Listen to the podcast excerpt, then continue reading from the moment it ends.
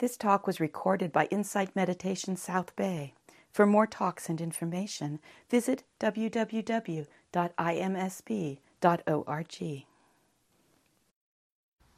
Well, thank you, Sharon, for a lovely introduction. And it's nice to be back in this space. I find this room uh, inviting in its largeness and openness. And thank all of you for coming, even for a topic that might sound a little bit daunting uh, from the title. But I assure you, there's quite a lot to learn here. So, this series on strengthening mindfulness is devoted to mindfulness of various things and how we can deepen and strengthen our mindfulness practice, right? And so we have sort of different topics, different days. I think it's important to realize that there's nothing essentially different about the mindfulness that's aware of the body compared to the mindfulness that's aware of anger or thoughts or acts of generosity. But what might be different are the practice techniques and inquiries that are relevant when developing mindfulness of various different realms of experience, if you will. so today we're going to look at mindfulness of pain, illness, and death. And it happens that these are excellent, excellent subjects for developing awareness because they're very compelling to the mind, right? The Buddha was very clear about the importance of looking at these particular experiences. And of course, we know from our own life that these are inevitable visitors to our life, right? Sometimes even frequently. So I would say it's a good thing that they're useful then, since we have them anyway. One of the things that I appreciated about this path when I first found it was its willingness to be completely honest in this way, is that um, it didn't tell me to put on a happy face and ignore suffering it actually said, yeah, suffering exists. In fact, that's the very first of the Noble Truths that the Buddha taught. And so it kind of affirmed my underlying suspicions about life. And I, I, found it actually quite respectful that this practice and this path encourage us to look directly at some of the most difficult human experiences and not to shy away from those, but instead to use them to develop our practice in one story of the Buddha, actually, his spiritual quest was prompted by seeing uh, an aging person and a sick person and, and a corpse. And he began to understand from seeing these that he too was going to age and grow ill and die. And that, that got him going. He set out to discover that which doesn't age and doesn't grow ill and doesn't die which is nibbana, the aim of practice. And that same path is open to us, you know, because of his courage in addressing that.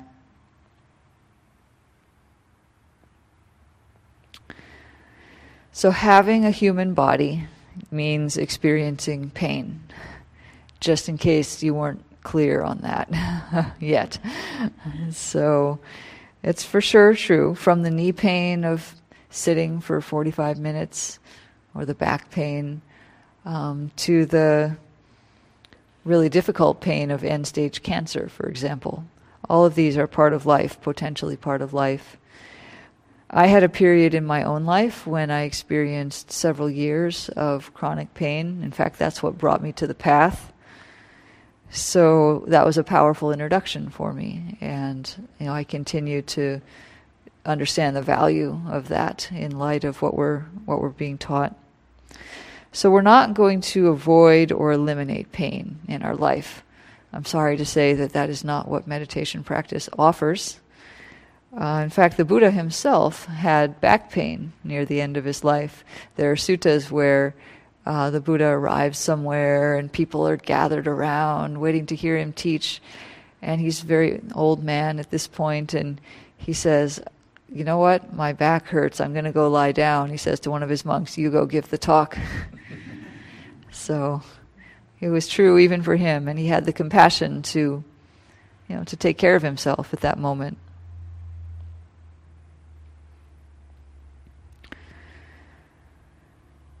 So the Buddha was very clear about what pain and suffering are. He even defined them in a number of suttas.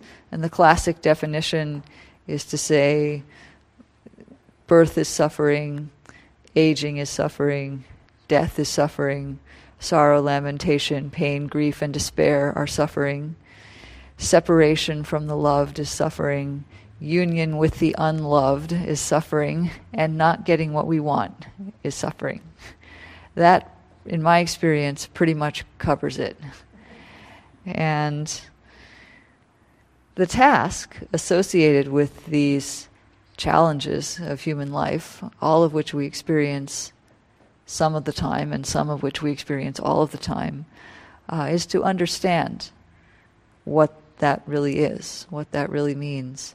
And so some people, you know, arrive in practice and say, "Yeah, I get it. Um, I'm here because things aren't working." Um, but the task is to really understand that, to actually turn toward what's difficult and what's painful in our life, not in a sort of a morbid, I'm going to power my way through this kind of attitude, but turning toward it gently.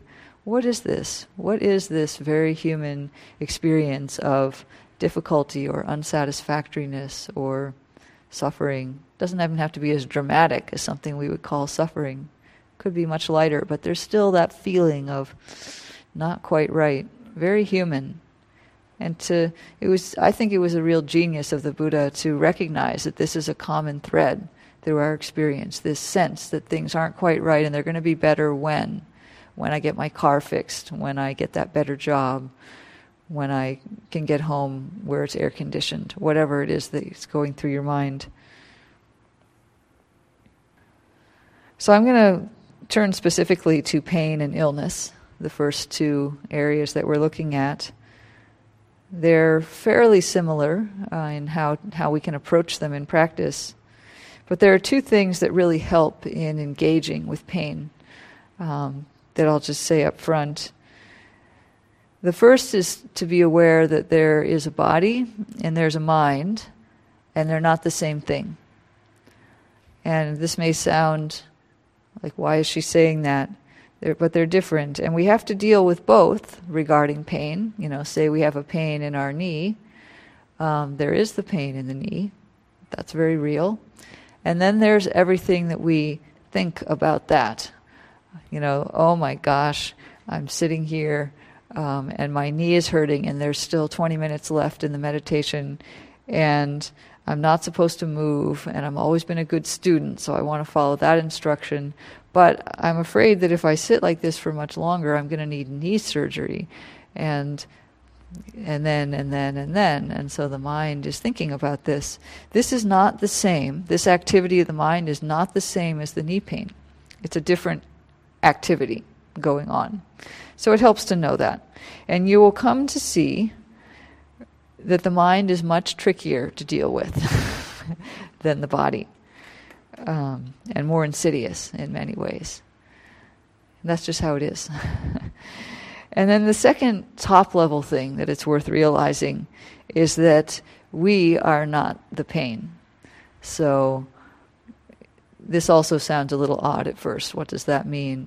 But it's very easy to become what's called identified with our experiences, particularly physical experiences that are unpleasant, and to really believe at that moment that this is the defining factor of my life at this moment and that's all the mind can go to, and that's um, that's really who we are. We are a person with knee pain at that moment, and that's it. We're not a mother. We're not a worker.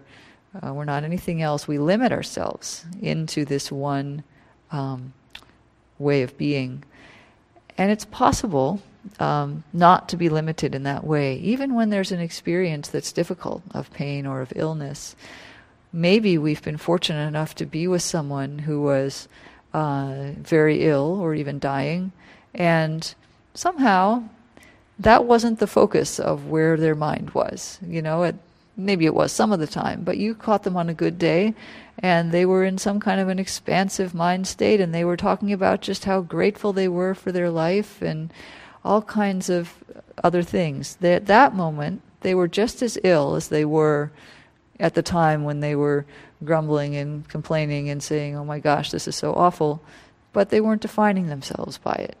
Maybe you've experienced this, and so then maybe there's a sense that we can do that for ourselves also. So we are not the pain.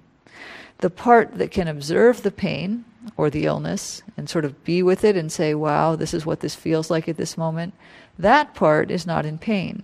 Have you noticed that? So there's a part of our mind that's not in pain, even when we are, if we're mindful, if we have that awareness. And that's really good to know. It means that we don't have to be defined by that experience. This is actually essential to being able to understand it completely, is to be able to stand apart from it in some way. So, with these two things in mind, I want to talk about a few techniques and understandings that you may find helpful for pain and, and for illness. The first is that the word pain is very abstract. It's abstract, it's a concept. I mean, what is pain exactly, except a word? So, in Buddhist practice, we're encouraged to look at the more elemental, more basic sensations that are going on. Some possibilities include burning, pulling, tearing, stabbing, electric shock, stinging. Do these sound more descriptive somehow, more realistic as to the different kinds and elements and nuances that there are in pain? So I think it's important not to approach pain as a concept or as mere words and just say my knee hurts like a like it's a big wall, but let's you know put those put those uh, more accurate differentiators on it without getting caught up in thinking is this stabbing or just prickling. You know, it's okay. Whatever word comes to mind is probably good enough. So, on the practical level, it's helpful to breathe through pain. And so, if there's a feeling of pain somewhere in the body, the breath is something that moves. We've maybe noticed that during the meditation. Um, it's possible to imagine the breath flowing through the pain. Now, this is a visualization, it's kind of an imaginary thing that we're doing, but it's a technique that can help us to find that place where we're separate from the pain that's happening. And so, uh, I recommend it as kind of a first technique to, in order to break that sense of solidity of the pain. And then, if you're able to be mindful of what's going on and not to be completely dominated by what, whatever pain you're feeling, it's helpful to actually look at what that experience of pain is. Like, forget, you know, all the ideas, oh my gosh, my knee hurts what is it really? Approach it freshly, like you've never felt this particular pain before, which you haven't. so approach it with that attitude and see what it looks like. And often I have found that it feels like the pain is occurring when I really look at where it is, it's a cubic millimeter, you know, somewhere in my shoulder or something. Maybe it's bigger, but often it's very tiny. And it's often not continuous. It's little flashes of sensation that turn on and off. If we're mindful, we'll see that it's, you know, can be very quick, but it's not quite solid. And when we see that, that's actually the beginning of the end of our suffering around that pain. It may, you know, it's not going to instantly go away. The pain doesn't go away either. Remember that. It may, but it may not.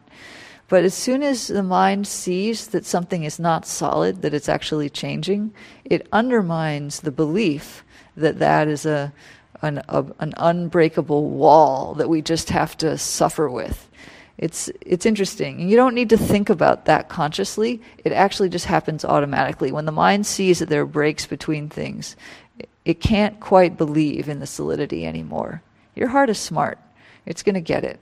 So have the courage to turn and really feel that pain and the changing nature of it. It will help a lot. It will help a lot.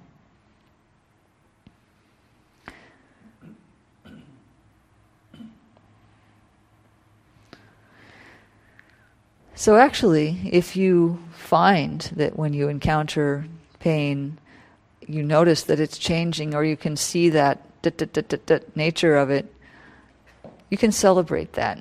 That's actually, you've done something really important if you've been able to see that. Not project it or imagine it, but actually experience it directly, because that is the first step in letting go. Let me say again that letting go doesn't mean that the pain goes away, but it means that we're not drawn into it or controlled by the beliefs around it. So we can be mindful of that pain. And with this approach, you know, of really being willing to just be with the changing nature of it and to trust that the mind can stay with it without falling in, we can be mindful even of the pain that comes with death. You know, that, that becomes possible.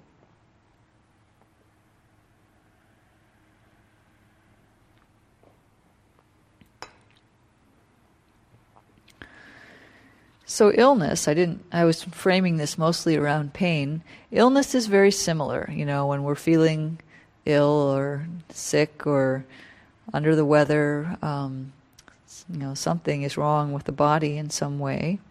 Maybe it's not really wrong. something is different about the body at that moment. There are uncomfortable body sensations, and we have the same issue that we have uncomfortable feelings uh, and the mind reacting to those and there's a difference between them. You know, there's the whatever it is that we've got going on, um, the fever, the weakness, uh, the difficulties with our nervous system, whatever kind of illness we have, and then there's the mind making up stories about that and saying, "Oh my gosh, this means this, this means that." Um, I'm anxious about what's where this is going to go. It can get quite serious, and it's true that you know we don't know where an illness is going to go. And so this is, you know, maybe quite a test of our practice at times. But essentially the same techniques apply. Can we remember that we're not that illness and can we separate the body and the mind and make sure that we're treating them in the appropriate ways? I have a quote to read from Upasika Kee, who was a, a Thai laywoman practitioner rumored to be fully enlightened by the end of her life, and also a very tough teacher. and this is a um, this is from a talk she gave called or a yeah called a good dose of dhamma for meditators when they are ill. so I think she actually spoke this in a hospital and it was recorded.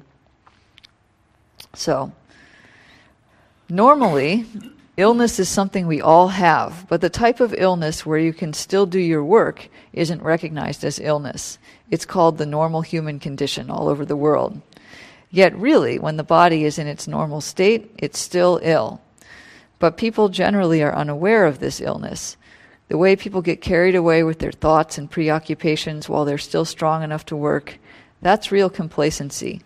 They're no match for people lying in bed ill people lying in bed ill are lucky because they have the opportunity to do nothing but contemplate stress and pain. Their minds don't take up anything else, don't go anywhere else. They can contemplate pain at all times and let go of pain at all times too. To contemplate inconstancy, stress, and not selfness as it appears right inside you while you're lying right here is very beneficial for you. Just don't think that you're what's hurting. Simply see the natural phenomena of physical and mental events as they arise and pass away, arise and pass away. They're not you, they're not really yours. You don't have any real control over them. Keep on looking in. Keep on looking in so that things are really clear, and that's enough. You don't have to find out anything anywhere else. So there's a lot in there. We won't go over it in too much detail, but it's a powerful approach, you know, to really take that illness, and she's talking about people in the hospital um, who are incapacitated with their illnesses, to really take that as just this is reality right now, and this is my opportunity to see and let go of pain at every moment. And she brings in the fact that it's not you, that there's no control. And then I like especially the end where she says, That's enough. It's enough to see that clearly. You don't have to find out anything anywhere else.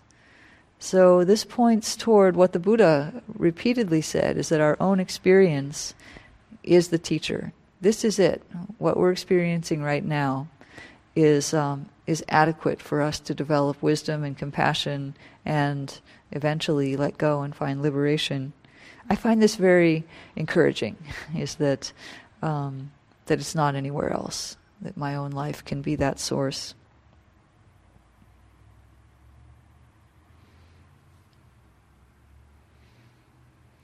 Often people realize through illness or anything where their mundane normal, normalcy of their life is disrupted, they realize what they really value. And so these are op- opportunities also for development of compassion or spiritual urgency or a change in behavior about um, what we do with our life. So I offer that as a possibility also. So let's move on to the realm of death. And this is um, this is this gets a little more interesting, right? Let's crank up the stakes a little bit here. A teacher of mine once said about death, it's a common experience. And I think this has two meanings. First, it is a very common experience. Like 100% of people will experience this. And it's common. It happens frequently, every day, all the time, this is happening. And it's also an experience that is common to all people. Yeah? So it unites us in a way. What if we viewed, you know, death and also pain and illness as things that unify humans? I think already that brings it into a very different light than if we see it as this awful thing that's going to happen or this terrible thing that has befallen me and my friends aren't ill.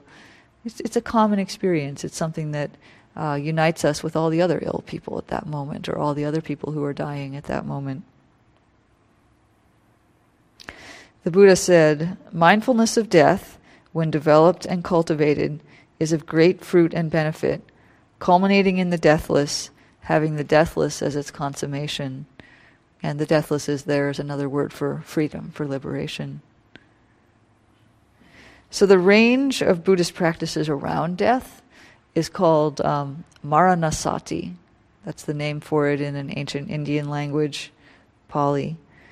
And Mara is uh, the force that's um, often often personified as basically unwholesomeness or temptation or even literal death. So Mara is uh, the tempter, if you will, the one that distracts you during meditation. and then sati means mindfulness. You know, so this is mindfulness of death or mindfulness, yeah, mindfulness of death. And it shows that death is just another subject for meditation. It's another thing to be mindful of, like the body, like feelings, like other things held in calm awareness and available for investigation. Could we see our death that way? So, mindfulness of death, talking about it in this way, makes explicit an underlying truth that we all know about, which is that we are going to die. The elephant in the room, if you will. But we're born with a strong survival instinct, just like animals are, for example. But as humans, we're in the uncomfortable position of knowing that eventually we will fail at our desire to survive. It's, it's, we're going to survive everything except one thing. we don't know what. we're going to do so. It's pretty good track record, but there's going to be that one. So how do we? I mean, how do we live with that? How do we live with this knowledge? And there are many, many avoidance strategies and they tend to look like all the problems of the world denial, aggression, covetousness, hyper busyness. You know, what can we do to not think about that? So, interestingly, though, just facing this fact, this reality, and even in a very gentle way, already helps. You know, it already starts to erode the fear, the pain, here you are in a room with people where it's okay to say that word, and we're going to talk about it a little bit, and it's okay. It's okay. But please do use your mindfulness you know, as we go into this topic a little more, and make sure that you're connecting with these teachings to a degree that feels helpful to you tonight. You know, I don't know where all of you are at on this topic, so please be aware for yourself and take care of yourself. So, the key to success, if you will, in any type of death awareness practice, any type of Maranasati practice, could be summarized um, as well, it's correct contemplation, so looking at it in the right way. And this could be summarized as me too. so, my body too is going to be like that. I am not exempt from that fate. Yeah? So, um, just like the Buddha realized when he saw a corpse, his thought was, oh, I'm going to be like that too. And what can I do about that? To understand that. So, actually, so the reason I have to say this is that few people emphasize this uh, when they, I mean, death happens all the time. People see it every day. But not a lot of wisdom comes from that necessarily if we're not looking at it in the right way. So often people use um, an aesthetic approach um, or you know, something kind of artistic or a scientific or analytical, you know, a way of separating from what they're seeing. Um, and wisdom doesn't really develop under those circumstances. Think of how many deaths people have seen in movies by the time they get to be our age. Was any wisdom developed from that? Probably not. If it wasn't seen in this light of, that applies to me too. How can I bring this into my life? How can I understand it? So that investigation is really important. Interestingly, what's called this, you know, this Me Too investigation or awareness leads us to understand that death is natural and normal and is going to be part of our own experience. So it actually helps to overcome fear in certain ways when done in a supportive way.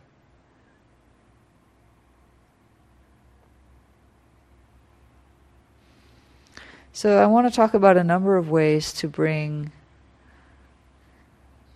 awareness of death into our own lives. And one is fairly simple it's to note which things in your life um, have come to you from people who are now dead, right? So maybe you have an Afghan from your grandmother, or there's a picture on your mantle where some of the people in it aren't alive anymore um, or anything else. Just consider your own possessions and how they are going to go to other people when you pass on. You don't take them with you. So, you know, these things will someday belong to someone else. Uh, someone will have to deal with them after I after I die.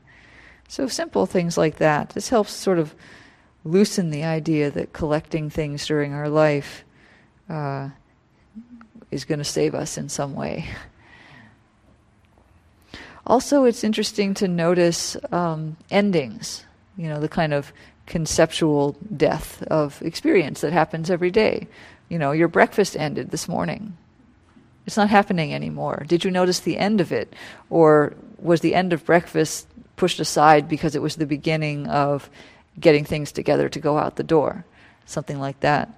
So it's interesting to just take a moment to watch the ending of things instead of rushing on to the next thing that's beginning, which is what we kind of like to do. It's the fresh new thing that's arising.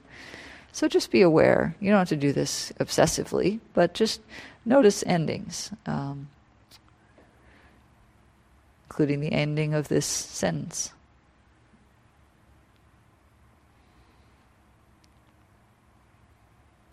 Okay, here's one. Um, when you encounter roadkill, or the cat drags something in, you can think my body would look like that too under similar circumstances. And, you know, often what we see is not in very good shape when it's coming in in that state. And that's a powerful one sometimes. But I remember, you know, my body is just as vulnerable as that. And I won't necessarily look like a nice corpse laid out in the coffin. If something like that were to happen, my body's a mechanical thing. It would fail in exactly the same way. On the cushion, a practice that can be done is to breathe in and out as if it is your last breath. and actually notice the end of the breath and allow that out breath to fade away. You don't have to sort of make it artificial and you know really push it out and fall into that ending. Just make it natural, you know, and just watch that breath ending. Your breath has ended how many hundreds of thousands of times already. So you can watch this one very carefully. It's okay. And then you'll notice that the breath naturally re arises, probably, unless that really is your last breath. Unlikely. Um, and just see what does that trigger? Does it trigger any feelings? Can you watch all the way through? What you might notice is that the mind watches for a while and then it's like, you know, it's like, didn't want to see the end of that one. Um, just see, see what it's like to do that. Might be an interesting experience. Another interesting way to bring awareness of death into life is to notice the places where we, the interface where we have death in our uh, culture. So, cemeteries and mortuaries, for example. Right? So, when you drive by such places, um, do you see them? Some people have reported that they drive by the cemetery every day on the way to work. It just happens to be there, and they've never seen it. you know, it's been six years, and they suddenly, you know, they, they get interested in practice, and somebody tells them it's interesting to look at cemeteries, and they say, Oh my gosh, I had no idea that was so large. It goes way back from the road, and they've never seen it. Six years driving by. Why not? The mind doesn't want to see that. Kind of humbling. Kind of humbling that that can happen.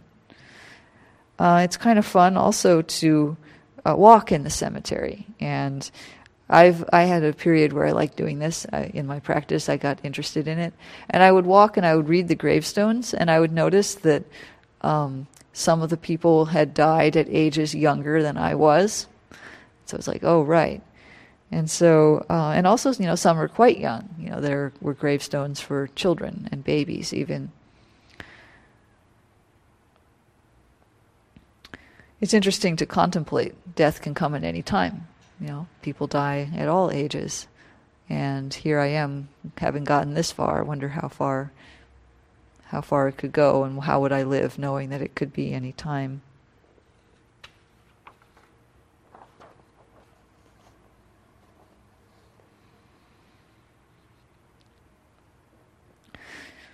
If you're feeling um, empowered by having done all of that, there's also plenty of images available on the web of skeletons, for example. You could start with that. Most of us have seen skeletons. We make light of them at Halloween. But have you really looked at a real skeleton? You know, look at an archaeological dig or something. Or you can even find pictures of dead bodies online. Um, do this in a way that's gentle and mindful. I recommend sitting down and actually reflecting on what you're going to do before you do your little search. Um, and then uh, really being aware. Often, when we look at a screen, the tendency is to just fall into it. Uh, it's hard to be mindful while looking at a screen, so this is also practice for that. But it's interesting, you know. I recommend uh, checking out these images and seeing what they bring up in you. And if it's too much, you can always turn it off. And by the way, please close the browser and don't leave that sitting on the screen for the next person in your household to find. It's probably good. I'll share one experience that um, Shaila has talked about is that she um, she likes skeletons also.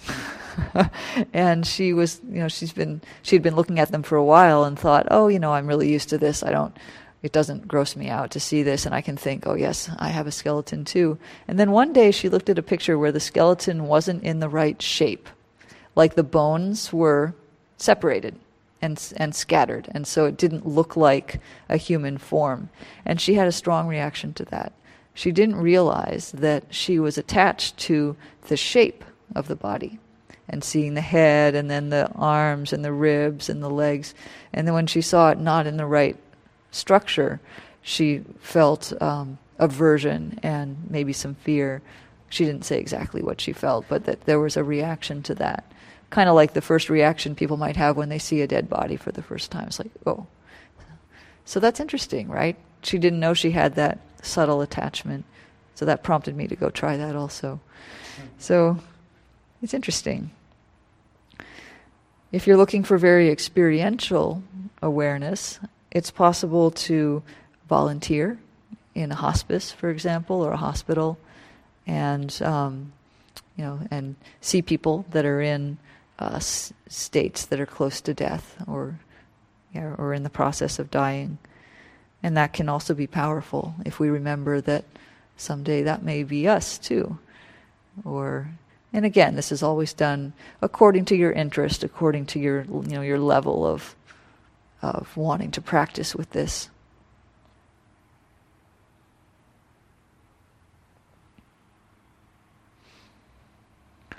Here's another approach that I find interesting. Um, there's a there was a hospice nurse, I believe she was, who wrote a book um, called "The Top Five Regrets of the Dying," that she compiled from years of experience of attending to people at the bedside and learning, you know, what, or maybe she was a chaplain, I'm not sure, but learning what it is that people expressed as their regrets as they were nearing the end of life. And I've taken these as serious practices in order to not have these regrets. So um, here are the five. Uh, number one, I wish I'd had the courage to live a life true to myself, not the life others expected of me. Yeah? This is what people think about on their on their deathbed. Number 2, I wish I hadn't worked so hard.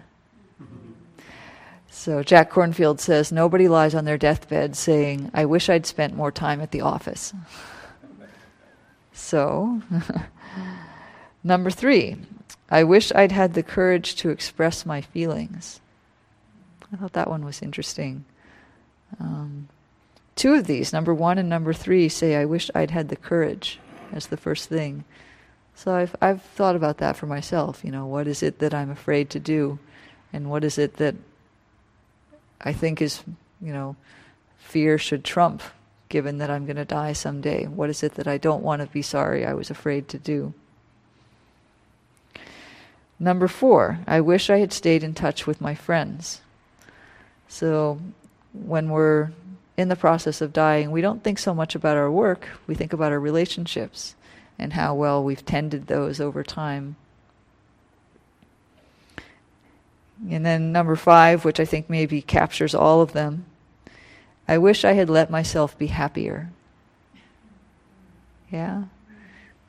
It's interesting. I mean, it's so easy to think about the ways in which we're unhappy right now, the problems that we have, and if this weren't like this, and if that weren't like that, and if I could solve this and fix that, and if only, and so forth.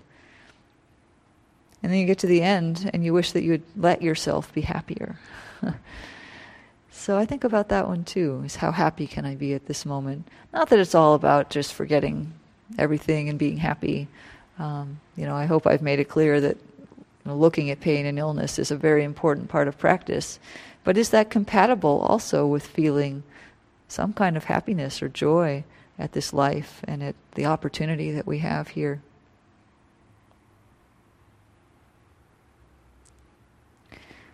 So that brings us maybe to the fruit of having the courage to have awareness of pain, illness, and death in our life. One of them, I'll just list a few, I'm sure there's more. These are just ones that came to mind, they're not an official list anywhere. Aliveness and appreciation of our life. I often find that thinking about the fact that death will come, that I won't be able to sit like this for forever, be a, move around, etc., brings to me a, a certain um, joy in the in the ability to do that and in the aliveness of my life right now, no matter what's happening.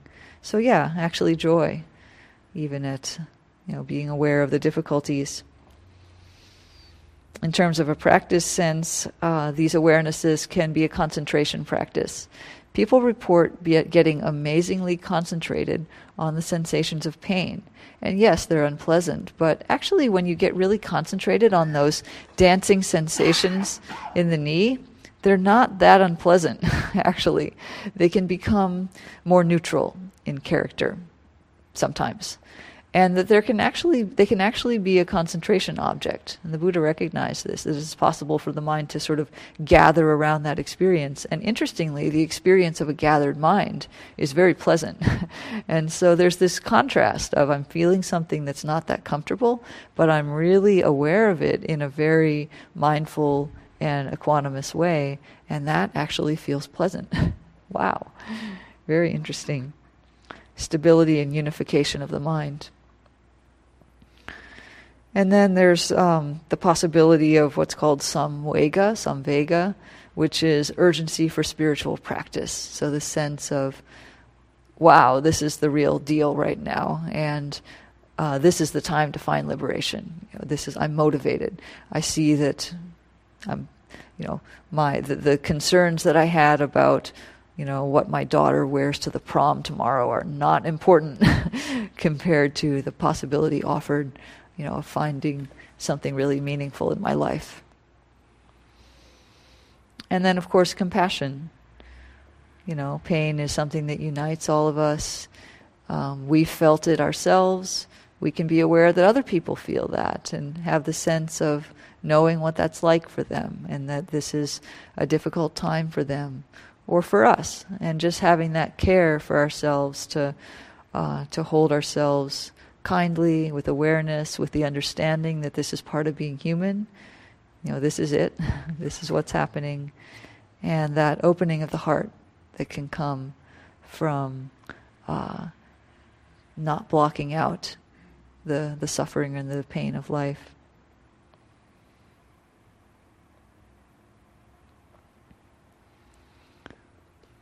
So we'll end with a poem from Mary Oliver that many of you may have heard and which is always worth hearing again. Who made the world? Who made the swan and the black bear? Who made the grasshopper?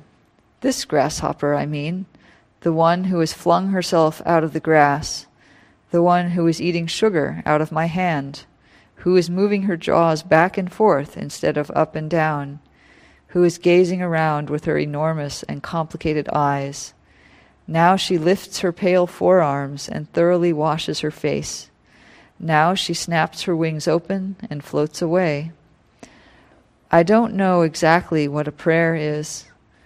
I do know how to pay attention, how to fall down into the grass, how to kneel down into the grass, how to be idle and blessed, how to stroll through the fields, which is what I've been doing all day. Tell me, what else should I have done? Doesn't everything die at last and too soon? Tell me, what is it you plan to do with your one wild and precious life?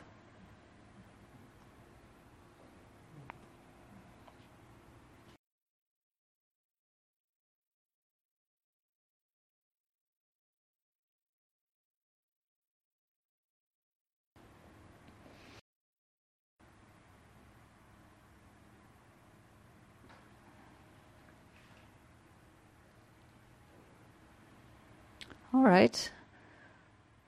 Well, may we all use the opportunity of pain, illness, and death to further our spiritual practice.